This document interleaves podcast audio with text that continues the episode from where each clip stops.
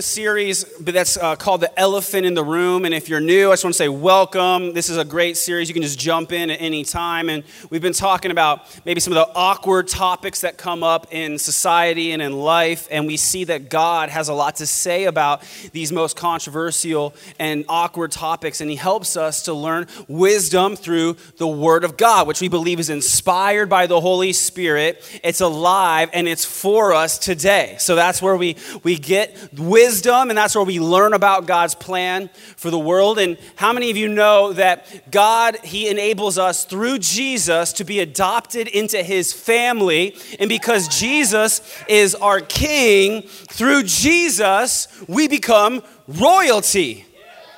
You actually become kings and queens in God's family. Do you know that? Someone here, she's like, I felt like a queen my whole life. I knew there was something behind that. Praise God. Amen. That's, yes, and a king. I love it, right? But here's the truth. Here's what I want to talk about today. We are kings and queens, but sometimes we act like drama kings and drama queens. So today I want to talk about drama and division. And this is a healthy church. And I'm very grateful that this church is healthy and that there's a spirit of peace and unity in this church. But guess what? That's a great time to talk about potential problems like drama and division. I'd rather talk about these things while we're healthy and united so that you know what to be on guard against. So, Psalm 133, verse 1, it's going to come up on the screen. It says, How good and pleasant it is when God's people live together in unity. And all God's people said, Amen. Amen. That's why I love being a part of a church that's unified, even though people go to different services. Some people come to this, this room. Some people go to our chapel and our chapel service. Some people attend our church at our Ahwatukee campus. Shout out to our Ahwatukee campus. If you go there, people are getting saved in Ahwatukee every week, and we love it, and they're coming to Jesus. We're all, we're all one church, even though we meet in different locations and at different times, and we're united by the same Spirit of God as one one body. Amen? Amen? And I love that. I love that. But guess what? As long as there have been people in God's church, there has been drama, there's been division. And that's the way it's been from the very beginning. There have been people who get offended, people who stir up trouble, people who cause problems rather than peace, division rather than unity. And we see an example of this in 1 Corinthians chapter 1 the Apostle Paul, he wrote this letter to the church in Corinth, and he said, Let there be no divisions in the church, rather be of one mind, united in thought and purpose. For some members of Chloe's household have told me about your quarrels, my dear brothers and sisters. Right? Paul, I love this. He's like dad scolding his people at this church, and he's like, Your sister Chloe told me you've been fighting. But remember your brothers and sisters. Now hug your brother and say you're sorry, right? I, have had conversations like this growing up. And so we see that there have been drama queens and drama kings. And, and we have those types of people kind of pop up here and there at times. And, and maybe you're not one right now, but someday you could feel the pull to get sucked into someone else's drama. Isn't that crazy how that happens sometimes? Sometimes you find yourself in the middle of someone else's drama and you don't even know how you got there. And you're thinking, how did I even get in this position? I don't want to be involved in this drama. It can be tempting to get sucked into quarrels. So I want our church to know what drama and division looks like so that we can be on guard against it. I want us to know why people do it and how to avo- avoid it. Avoid it. Because nobody's got time for drama right? No, no drama. You don't want no drama. I don't. I don't want it. And, and, drama doesn't just walk into your life out of nowhere. Here's the truth you either cause it, you invite it, or you associate with people who bring it. Now, there's some. Tr- some of you don't even realize that the storms in your life are caused frequently by you. But then you complain that it's raining. I want you to know, and this is the reason that some people have to leave their job and their town and their church about every two to three years. Because their reputation has caught up with them. And now they feel I gotta go, I gotta go somewhere else where I can outrun this reputation, where people don't know me, and my drama. But we get so used to it. We get so used to this type of behavior. Maybe you've had conflict with other parents at Little League events or sports teams, or maybe um, you've seen cliques in high school. Maybe you knew the mean girls. Or maybe you saw at churches, right? There, there were cliques and there was drama. Or maybe if you're a part of a life group, um, maybe there was drama in your life group because there are people in your life group, so it's always possible. Maybe you've seen drama as people leave their church and they, they make a stink and there's all kinds of division and fighting. And, and the truth is that we don't sit around and gossip the way that we used to back in the day, but people stir up more drama than they ever have. Thanks to our friend, Facebook and Twitter. Mm-hmm. And so there's this thing called vague booking, is the title, where you make vague, passive aggressive statements about people or things that you're mad about, and because you don't mention them by name, it's somehow okay. Or there's a thing called subtweeting, subliminal tweeting, same thing, where you're, you're talking trash, but supposedly people aren't supposed to know who you're talking about, I guess, because you didn't mention them by name. And so we see that people do this all the time. They talk about their own spouse like this, their friends, their pastors. I can't believe it even. But yeah, even their bosses. And, and so, you know, I see this behavior all the time. And uh, I have been thinking the last couple months about this sermon, so I saved some of your guys' posts. I'm kidding. I'm not going to do that. I'm not gonna, I wanted to. Oh, I thought about it. I screenshotted some things either, but I was like, no, Jesus, okay, I hear you. So I didn't want to embarrass anybody, so I, I, I dug back. I dug way back into the archives of Facebook. Before you even knew there was a Facebook, I had to go way back. And so I found one tweet from this girl. Um, she was popular with the, the, the, men, a little too popular in her town. And even some of our favorite um, Bible characters knew her. And she caused some problems. And she kind of had a bad reputation in her village. And they were all confused when Delilah posted this. Maybe you've seen this. She said, It'd be nice if some people wouldn't say, I love you, and then lie to your face. At the time, they didn't really know who she was talking about, but now, you know, we read in the book of Judges, and I guess she was having some drama with her BF, Samson. You know, and she was like, Tell me the secret of your strength. And he, like, lied to her, and then she's like, You don't even love me. And, but, like, at the time, they didn't really know what she was so upset about. And People do this kind of thing all the time, don't they? They're always like posting about their own boyfriend and their mom, and, and they're saying things and they're frustrated. And, and I just have to ask myself, like, why are you blasting to the whole world what one person needs to hear? Right? Not only does it make you look like a drama queen, but the one person who needs your feedback might not even see it. And then I found another post. I mean, like, we know he was a good guy. Um, he did a lot for God's people, but he could also be a drama king. king. Um, our homeboy, the prophet Elijah, he posted this. Um, he said, I just want to die. Hashtag done. Hashtag not like you care. Right? Do you have any friends that post stuff like this? Just like vague, ambiguous tweets and Facebook posts. Like, I'm just done. I'm so over it. I can't even anymore. And it's like you're a, you're a nice person, and so you're like, oh, what's wrong? I mean, are you okay? Uh, what's up? You know, that's what we do. And, people kind of they post this kind of stuff, you know, and it's vague, and and really you could just translate it as I want attention, right? Look at me. I mean, would you stand up in the middle of this room and like on your chair and just be like, look at me, everyone?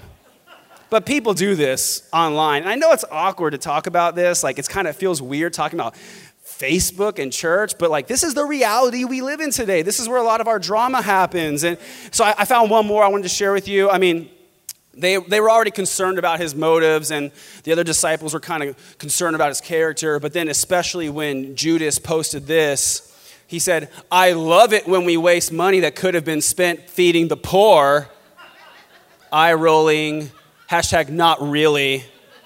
In case you didn't pick up on the sarcasm, there was this whole thing where this lady poured out perfume on Jesus and Judas. You know, he's like, we could have spent that money on the poor. And, and you know, he had to tell everybody about it, apparently. Um, but he wasn't really a good guy. And so this kind of stuff has been happening for a long time, as you can see uh, and it happens today. It happens all the time. And, and it happens when people are just kind of venting their frustrations.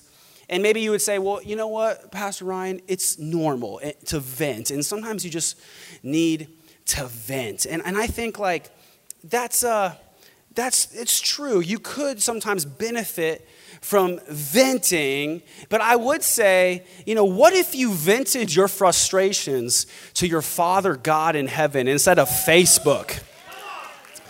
You know, a lot of us would say, I need to pray more. Like every Christian ever said that. But I would say if you would just pray half the time you spend posting your problems on Facebook, you'd become a prayer warrior overnight. Am I right? Now, I know you're not like this. I know you guys don't struggle with this. But maybe you know people who do. Maybe there are people who in your life are constantly getting into to fights and they're stirring up drama. And, and so I want you to know what this behavior kind of looks like and, and some of the people that engage in this behavior. Um, and, and maybe you've seen this type of person. Maybe you've seen a person that's a gossip. Maybe you've encountered a gossip. Some people gossip and they just talk about other people. Proverbs 16 28 says this A troublemaker plants seeds of strife Gossip separates the best of friends. Isn't it amazing how many relationships have been ended because of a conflict that started with gossip? And people don't really use the word gossip that much when they're talking. Like, like you don't sit down with your friends and, and hear, you know, I've got some juicy gossip for you. People don't really say that, but they'll say other things. And these are phrases you've probably heard like, Have you heard? Have you heard about this thing? And then people say this I don't want to say anything bad. Say it with me. But, right? And you know exactly, now they're about to say something bad. Or my all time favorite from religious people is, you guys, come here. We really need to pray for Sister Susan. Have you heard? Have you heard this thing? I don't want to say anything bad. But we need to pray for her because she's got some problems, right? Like, this is what people do. They talk like this, and, and, and it's not good for the body of Christ. They, people do it because they want to be in the know. They want people to think they're important, and so they want to share their juicy gossip. And a lot of times people gossip because they don't want to have to deal with the mess in their own life, so they'd rather talk about other people's problems. So maybe you've encountered a gossip. Maybe you've also encountered this type of person, the hothead. How many of you know a hothead who's always getting angry and flying off the handle and getting emotional for no reason? And here's what it says in Proverbs 18:6. Fools' words get them into constant quarrels. They are asking for a beating. Great, great verse. So if you've ever thought to yourself, man, that guy needs to get punched in the face. The Bible said you would think that, right? The Word of God is alive and active.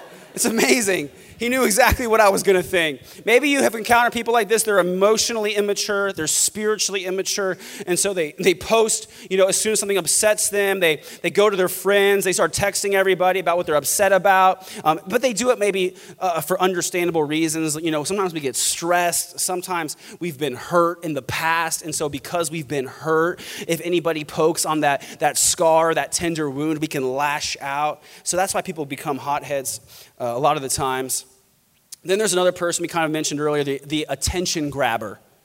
You know, the attention grabber. This is the person that just, you know, walks into a room flustered and just says, I can't take it anymore. Basically, she's just saying, you know, look at me. Look at me. Nobody even cares about me. You're like, yeah, that's not true. I mean, but really, it's someone that just wants attention, and it wasn't cute in junior high, and it's still not cute today. And then you know maybe this person, the manipulator. The manipulator, the person that's always maneuvering politically and socially, uh, stirring up drama and division. And this manipulator, sometimes the manipulator is in your own family. You know, maybe you've got a parent or an in law like this who's manipulative. And they're saying things like, You always do that. You never do that. They, were, they use words like that. Or they'll try to use their emotions to manipulate you. And, and I hear people um, uh, use manipulative phrases in the church all the time, and they don't even realize they're doing it.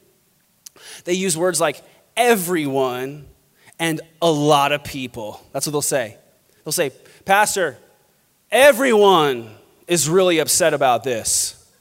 Oh, really? Everyone? Did you survey the whole church? I've talked to a lot of happy people.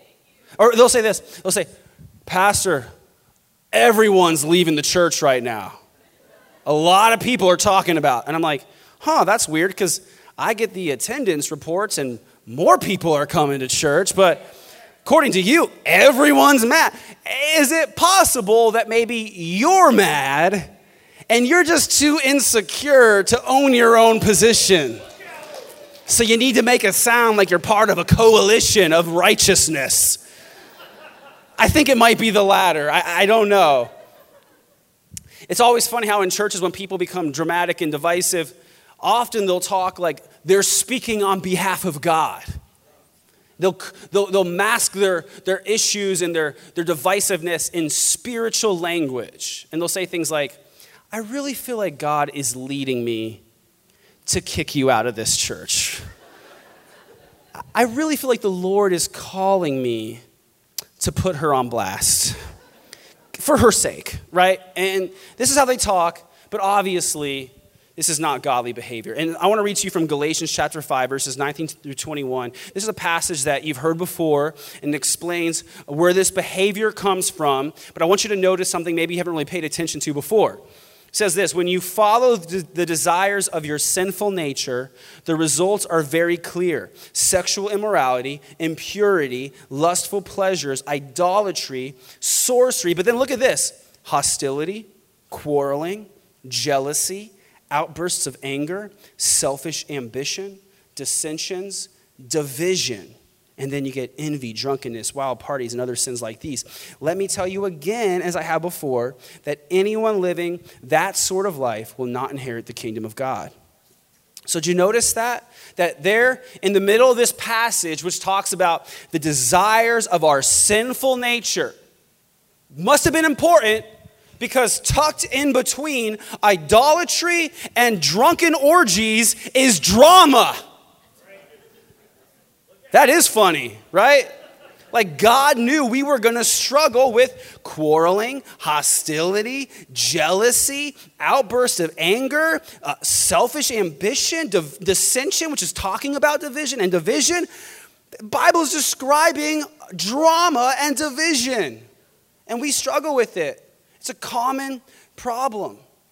So, why do people act like this? What is the root cause of this behavior. We know that it's sin, but more specifically, I want to talk about why we act like this. I think that we engage in drama most of the time because we've been offended.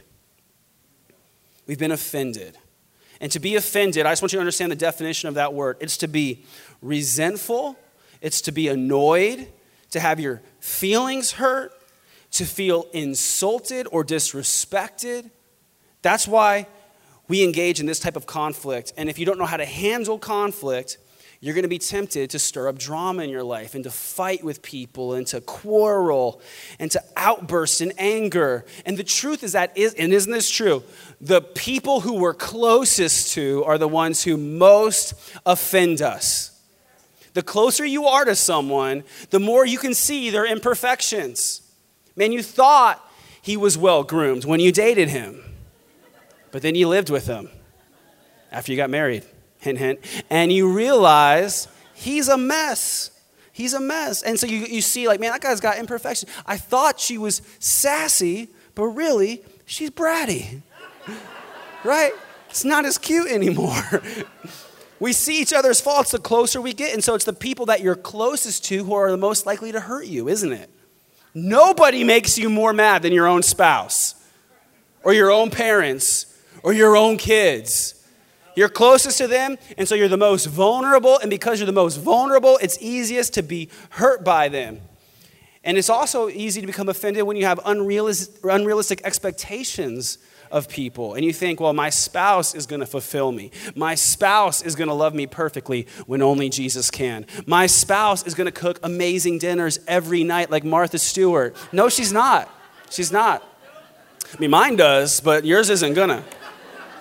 So don't put that on them. Amen. And, and, so I think that people that you're close to and people you have unrealistic expectations of, they're the most likely to offend you. So you need to be on guard of that. People get hurt by their spouse, they get hurt by their pastor because they think their pastor's some kind of holy man.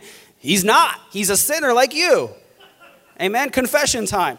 And so you got to watch out for being offended. And why do we get offended? Here's a couple of the specific reasons why we get offended because we're prideful and selfish. Here's what I mean by that. We often think, my way is the best way. Why don't people do it like me? If you don't do it like me, you're stupid. And you judge other people and you condemn other people when they don't do things the way you, should, they, they, you think they should be done. We think, I deserve better than this, right? Why are people not thinking of me as much as I think of me? Well, it's because you're selfish, right? And we think that, you know, we're more important. We don't say that. Nobody's going to say that out loud, but we act like we believe it we're prideful, we're self centered, and we hold people to a standard that we would never want to be held to. Isn't that true? There's actually a, a social psychology statement or uh, title for this behavior. It's, it's called fundamental attribution error.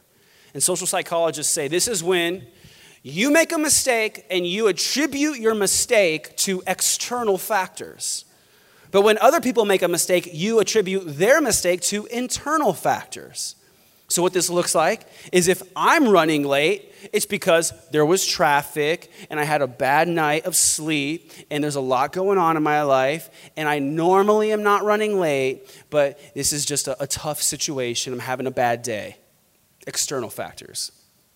If you're running late, it's because you're lazy and you don't care about people and you're selfish. Internal factors, right? Psychologists call it fundamental attribution error. God calls it you're prideful and selfish.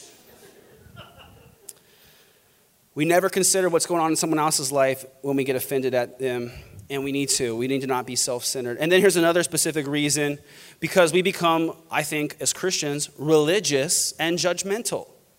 Sometimes I think that Christians can be the biggest drama queens and drama kings. I don't know why, church. I don't know why. I think it's because sinners know they're sinners. They just own it. They're like, yeah, I'm a terrible sinner. All my friends are sinners, but we have fun. just being honest. But some, for some reason, you become a Christian and all of a sudden you forget that you were a sinner saved by grace, and you start thinking that you earned your holy crown of righteousness, and you didn't. You didn't. God came in and He cleansed you just the same as everyone else. There's that famous passage that says, There is now no condemnation for those who are in Christ Jesus. Amen. But I'll be honest, when I read that passage, sometimes I think it should say this There is now no condemnation for those who are in Christ Jesus, except from those who are in Christ Jesus. Sometimes it's Christians who are the most condemning and judgmental people. Why? Why are we doing that? Why are we holding other people to the standard of the law when we know we've been saved by, from the law by, by Jesus through his grace? Why are Christians always dividing over matters of preference, secondary issues? There are, there are primary close-handed, close-handed issues which we will not debate. We will not compromise on, no matter what. Jesus is God. The Trinity is real. He died for us. He rose again. The Bible is the Word of God. You can only be saved by grace through faith in Jesus. We will not compromise on that. There's no discussion. But then there's a lot of other secondary issues that are open-handed issues which we won't fight about. You want to talk about when you think the rapture is going to happen? Knock yourself out right? I'm not going to fight with you about it. You want to debate issues that we can't clearly know because scripture is intentionally vague? Have fun, but we're not going to fight about it. And I don't think that God is pleased when Christians divide from each other based on secondary preferences. I don't think that we need 50 denominations with different distinctive focuses. I'm not judging people in different denominations. I think it's whatever, they're great. But I think that God brings us together as the body of Christ, and He gives us different gifts, different strengths, different passions, so that we can benefit from each other mutually. So listen, don't get mad at people who aren't passionate about the same thing that you're passionate about. You will be tempted to go find a church with a bunch of other people who are passionate about the same thing that you're passionate about, who have the same gifting as you have, but then they'll have their own weakness. Rather, we should be a part of one body with different parts, and we should encourage one another in areas where we're strong. We should listen to other people in areas where they're strong, that we would be mutually built up and benefit from each other.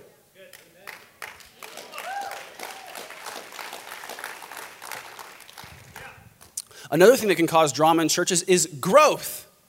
Isn't that true? We pray for growth. We pray that the lost will get saved, but then some people act like they're not so sure that they wanted it once it happened. Right? You walk into church and you're like, my God, someone is sitting in my chair.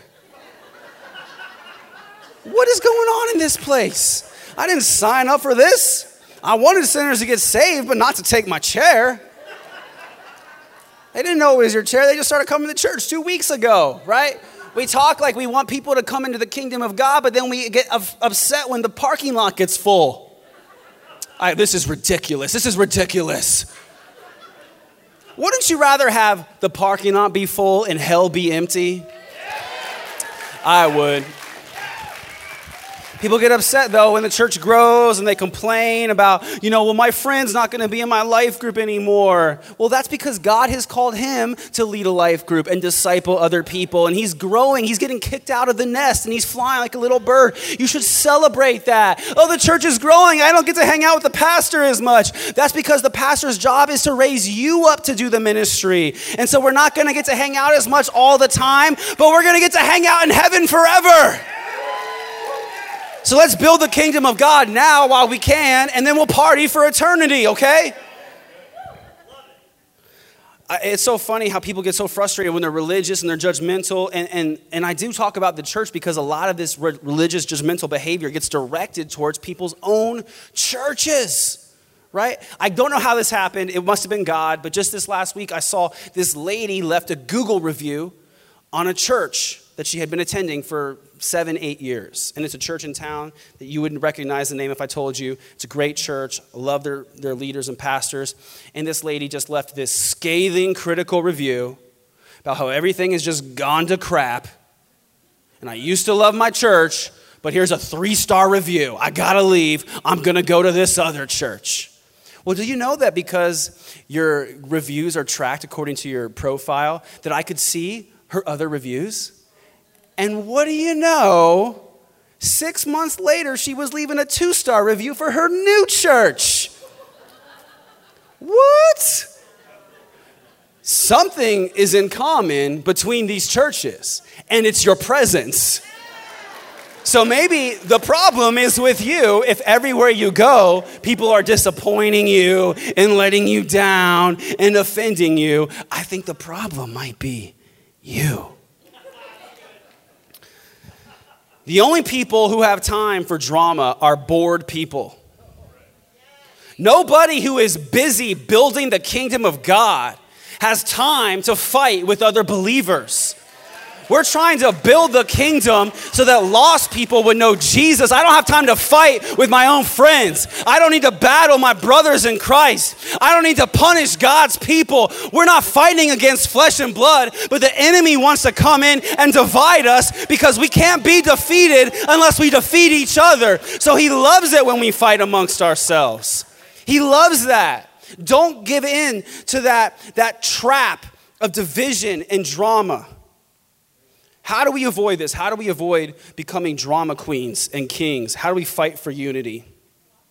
Let's read this Colossians chapter 3, verses 12 through 15. This is an amazing passage. Let's read this carefully and just soak this in. It says, Since God chose you to be the holy people he loves, you must clothe yourselves with tender hearted mercy, kindness, humility, gentleness, and patience Make allowance for each other's faults and forgive anyone who offends you. Remember, the Lord forgave you, so you must forgive others. Above all, clothe yourselves with love which binds us all together in perfect harmony. And let the peace that comes from Christ rule in your hearts. For as members of one body, you are called to live in peace and always be thankful. Isn't that good?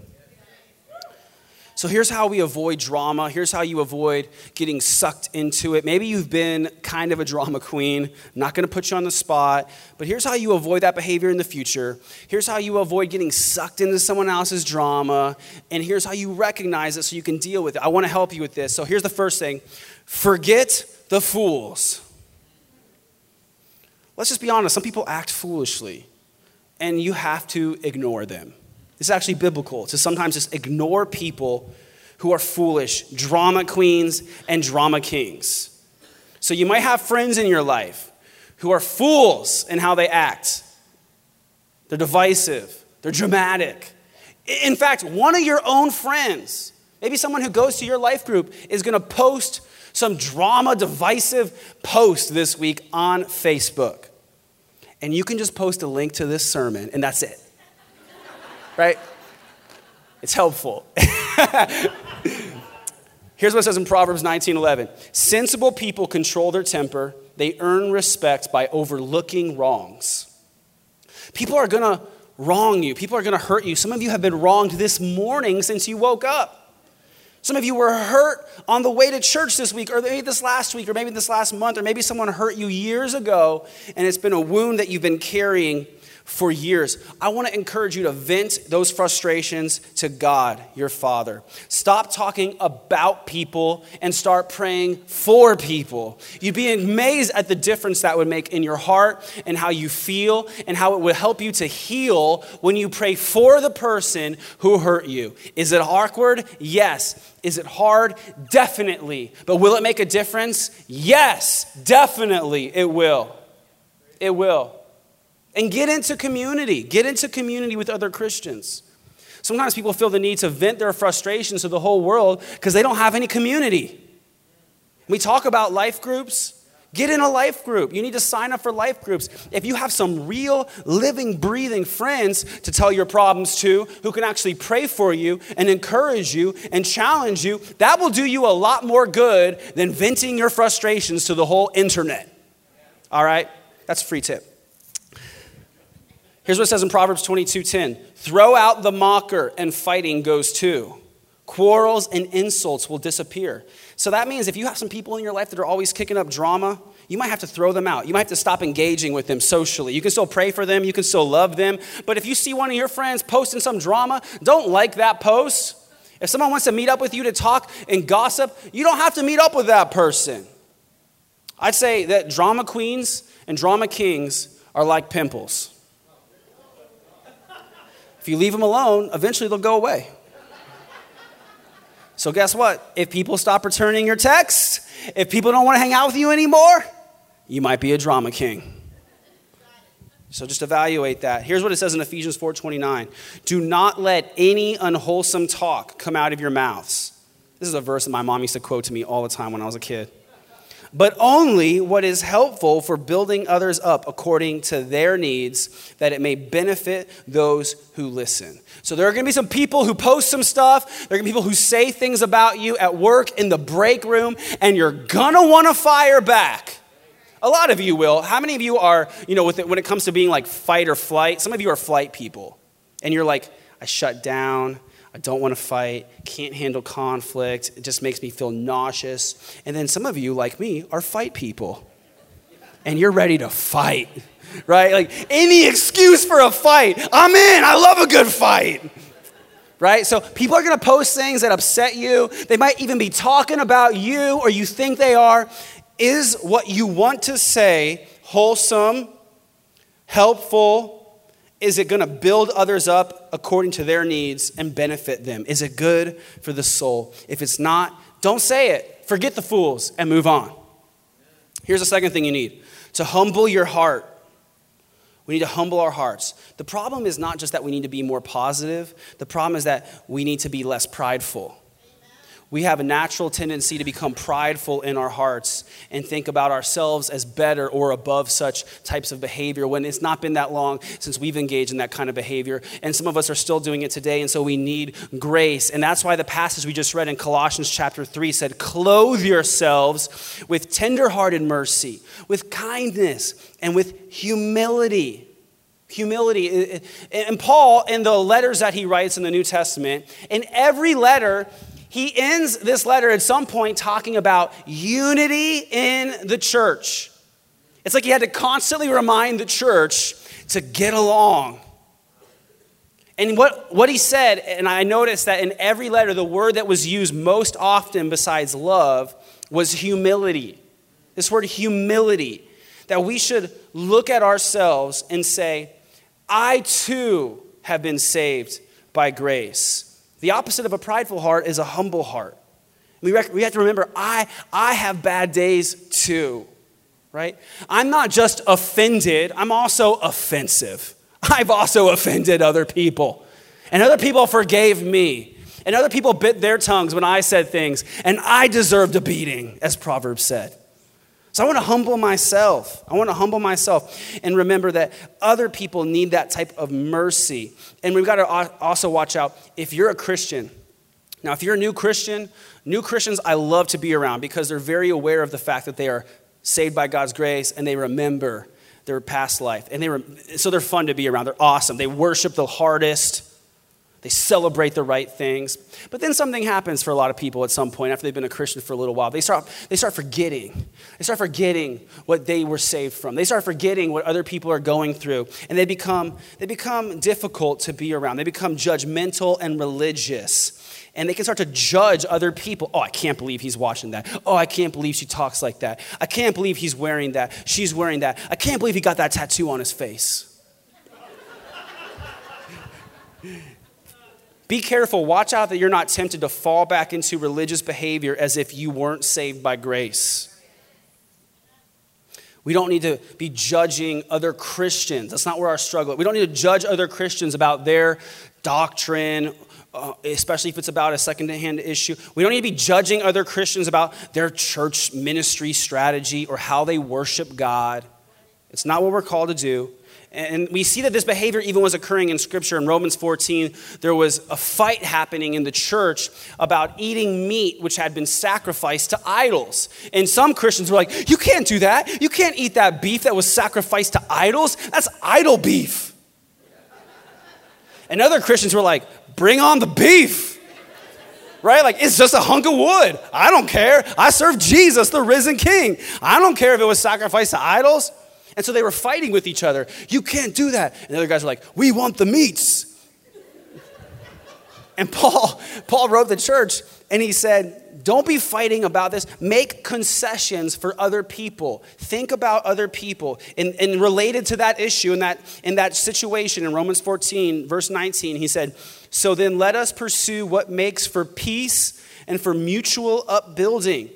Even if you have a right to fight with another believer, Pursue peace and mutual upbuilding. Being humble, I think, as we read in Colossians 3, it's remembering God chose you. God chose you before you even cared about Him. When you were lost in sin, He chose you. That's a very humbling thing to remember that God chose me. And that's why He said, always be thankful. Always remember, God, you chose me. You saved me. I didn't deserve it. And so I'm thankful. And thankfulness leads to humbleness. And if you're humble, it'll become easy to become merciful and tender and gentle and patient. So we want to humble our hearts. And then here's the last thing as we come to the end of this message we want to forgive their faults.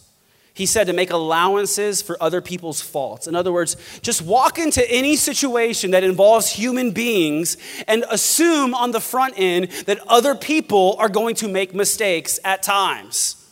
Make allowances for that. Like, as you come to church today, you just need to make allowances in your mind that you might bump into someone and spill your coffee on yourself. You might bump into someone who, who you had some beef with in the past. You might bump into someone who, who hurt your feelings and didn't say happy birthday to you. And so now you're mad at her, and, and it's a whole thing. But we're supposed to make allowances for the fact that we go to church and we are part of a body with imperfect people, yet we worship a perfect Jesus. And we need to know I'm not here because of perfect people, I'm here because of one perfect person. I'm so grateful that imperfect people can be a part of this church. If you find a perfect church, you should leave it because you'll ruin it. You can't choose what offends you. But you can choose how that offense will affect you. You can't choose what will offend you. Sometimes people will offend you. They'll hurt you. They'll be disrespectful to you. They'll hurt your feelings. You, might not be able to help how you feel, but you can choose how you'll respond. You can be bitter or you can get better. And you'll get better only when you forgive the person who offended you. Don't hold on to the offense. And I want you to hear this in case you never have before. Jesus himself described how you should engage with another believer who sins against you in Matthew 18. Jesus says, If another believer sins against you, go privately. Privately. Privately. Private message, maybe, but privately. And point out the offense. If the other person listens and confesses it, you have won that person back. But if you are unsuccessful, take one or two others with you and go back again so that everything you say may be confirmed by two or three witnesses. If the person still refuses to listen, take your case to the church. Then, if he or she won't accept the church's decision, treat that person as a pagan or a corrupt tax collector. So, here's what this means First, if someone hurts you and offends you and sins against you, obviously that part was clear. Go privately to that person and talk about the situation. Personal confrontation should be the first step, even though so often it's the last step. Right? So often everyone else knows what you're upset about except for the one person who hurt you. But if you'll go to that person first and talk to them and communicate, what you'll find is that so often we've been offended by miscommunications and false assumptions. And you know what assumptions do? I'm just kidding, I'm not gonna say it. I'll get in trouble. But you'll talk to people and you'll often recognize that I had a false assumption. And so that caused me to accuse someone of something falsely, uh, wrongly. And you'll find if you'll talk to that person that you could save that relationship, which would have been maybe damaged because of a false reality that wasn't even real. You have to ask yourself and remind yourself man, could I be wrong? I could be wrong. I could misunderstand this situation. Don't take up another person's offense. If someone else is mad at someone, you don't have to join that bandwagon. It's easy to, right? It's easy to get sucked into someone else's drama. Like, yeah, yeah, yeah, he is terrible. Yeah, yeah, get your pitchfork, right? But you don't need to engage in someone else's offense. Believe the best about other people. Say, man, that doesn't sound like Dan. It doesn't seem like something that Sharon would say. I know her. She's not like that. Believe the best about other people instead of assuming the worst. And what Jesus said is that you go to someone if they won't acknowledge their sin to come back with another believer in private and try to talk it through. And if they still won't, then, then you come to the church and, and talk to your pastors about it or maybe your life group leader and then try to you know, deal with it as a church. And then what Jesus said is if they still won't confess their sin, to put them out actually. It sounds very harsh, but why did he say that? For their own sake, that hopefully by such extreme measures being taken, they would say, man, maybe I did mess up. Maybe I did do something wrong. Now, this doesn't play out a lot of times in this day and age because people just so frequently will just leave their church if there's a problem, but this is the way Jesus described this. And it wasn't because he liked confrontation, and it wasn't because we want to have conversations like that, but the goal was that people would be reconciled to each other. That's what God really wants. He loves reconciliation. Even though we were divided from God by our sins, he sent Jesus so that we could be reconciled to Him and restored to the relationship that He wanted to have with us all along. That's why Jesus came and died for us. If someone has hurt you, maybe you've been hurt, maybe you've been carrying around that baggage, maybe you've been offended by someone and you've been bitter towards that person. I believe God brought you here today to help you start the path of forgiveness and maybe even reconciliation. Not every relationship can be reconciled, and it doesn't need to be. But some relationships can be reconciled, and they should be. Sometimes you'll be tempted to walk away from someone who offended you with one great act of offense, and you'll forget about the hundreds of things they did that caused you to love them in the first place. So I believe that God might have brought you here today to encourage you and to prompt you in your heart to begin to forgive. And it doesn't mean that you're going to instantly feel better. It doesn't mean you're going to feel warm and fuzzy to that person or want to go out to coffee with them. But God will help you to forgive if you'll open up your heart and just say, Lord, I want to forgive. I don't even know if I can, but I'm going to try. Will you please help me? Maybe you've been someone who's been caught up in a life of drama and division, and today you've recognized some of the things that you do. And God is pointing these things out so that you can grow in this area and so that you can become a person of peace and love who brings unity to the body of Christ. So if God is pointing that out to you today, thank Him for that. He's showing you that because He loves you, and allow Him to help you grow in that area. Whenever you feel God convicting you, that's because He loves you and He wants you to grow. You shouldn't be worried about feeling convicted. You should be worrying about never feeling convicted. So I'm going to ask you to bow your heads this morning to get ready to respond to what God is doing in our hearts today. If you're here and you'd say, I- have been holding on to a grudge, I've been bitter in my heart towards someone that hurt me.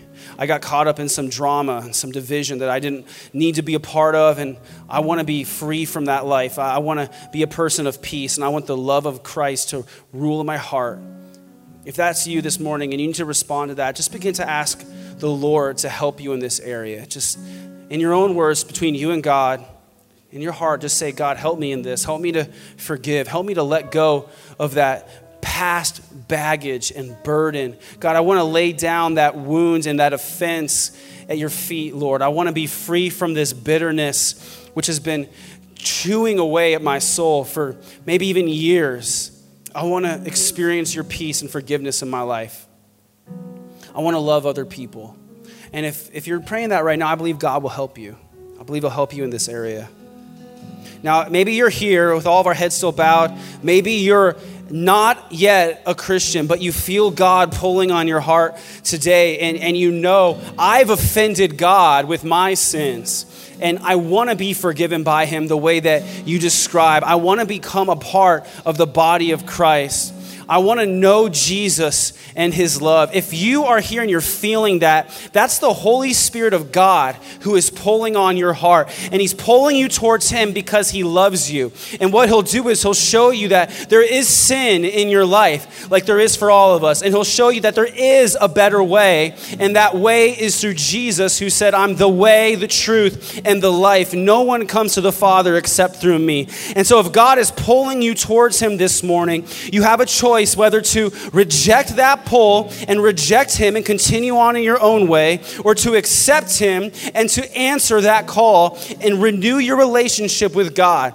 Ask him for forgiveness begin again with him. So, as our heads are bowed, if your heart is here today, ready to accept Jesus, and you want to be forgiven and have a relationship with him, you can just pray this prayer in your heart. It's not a magic prayer, but it will express what you're feeling right now. Just say, God, I know that I've sinned. I know that I've been separated from you by my own sin, and I want to be forgiven. I want to be restored to you in relationship. Thank you for loving me. Thank you for not giving up on me. Thank you for being faithful even when I ignored you. God, I didn't deserve this forgiveness, but I receive it. I believe that Jesus died on the cross to pay the penalty for my sins, and I believe that I am forgiven and washed clean by his blood. I believe that Jesus rose again on the third day so that I could be victorious over sin and death. I receive that victory today, and I'm ready to begin this new relationship with you. In Jesus' name, amen. Come on, let's give God praise, church.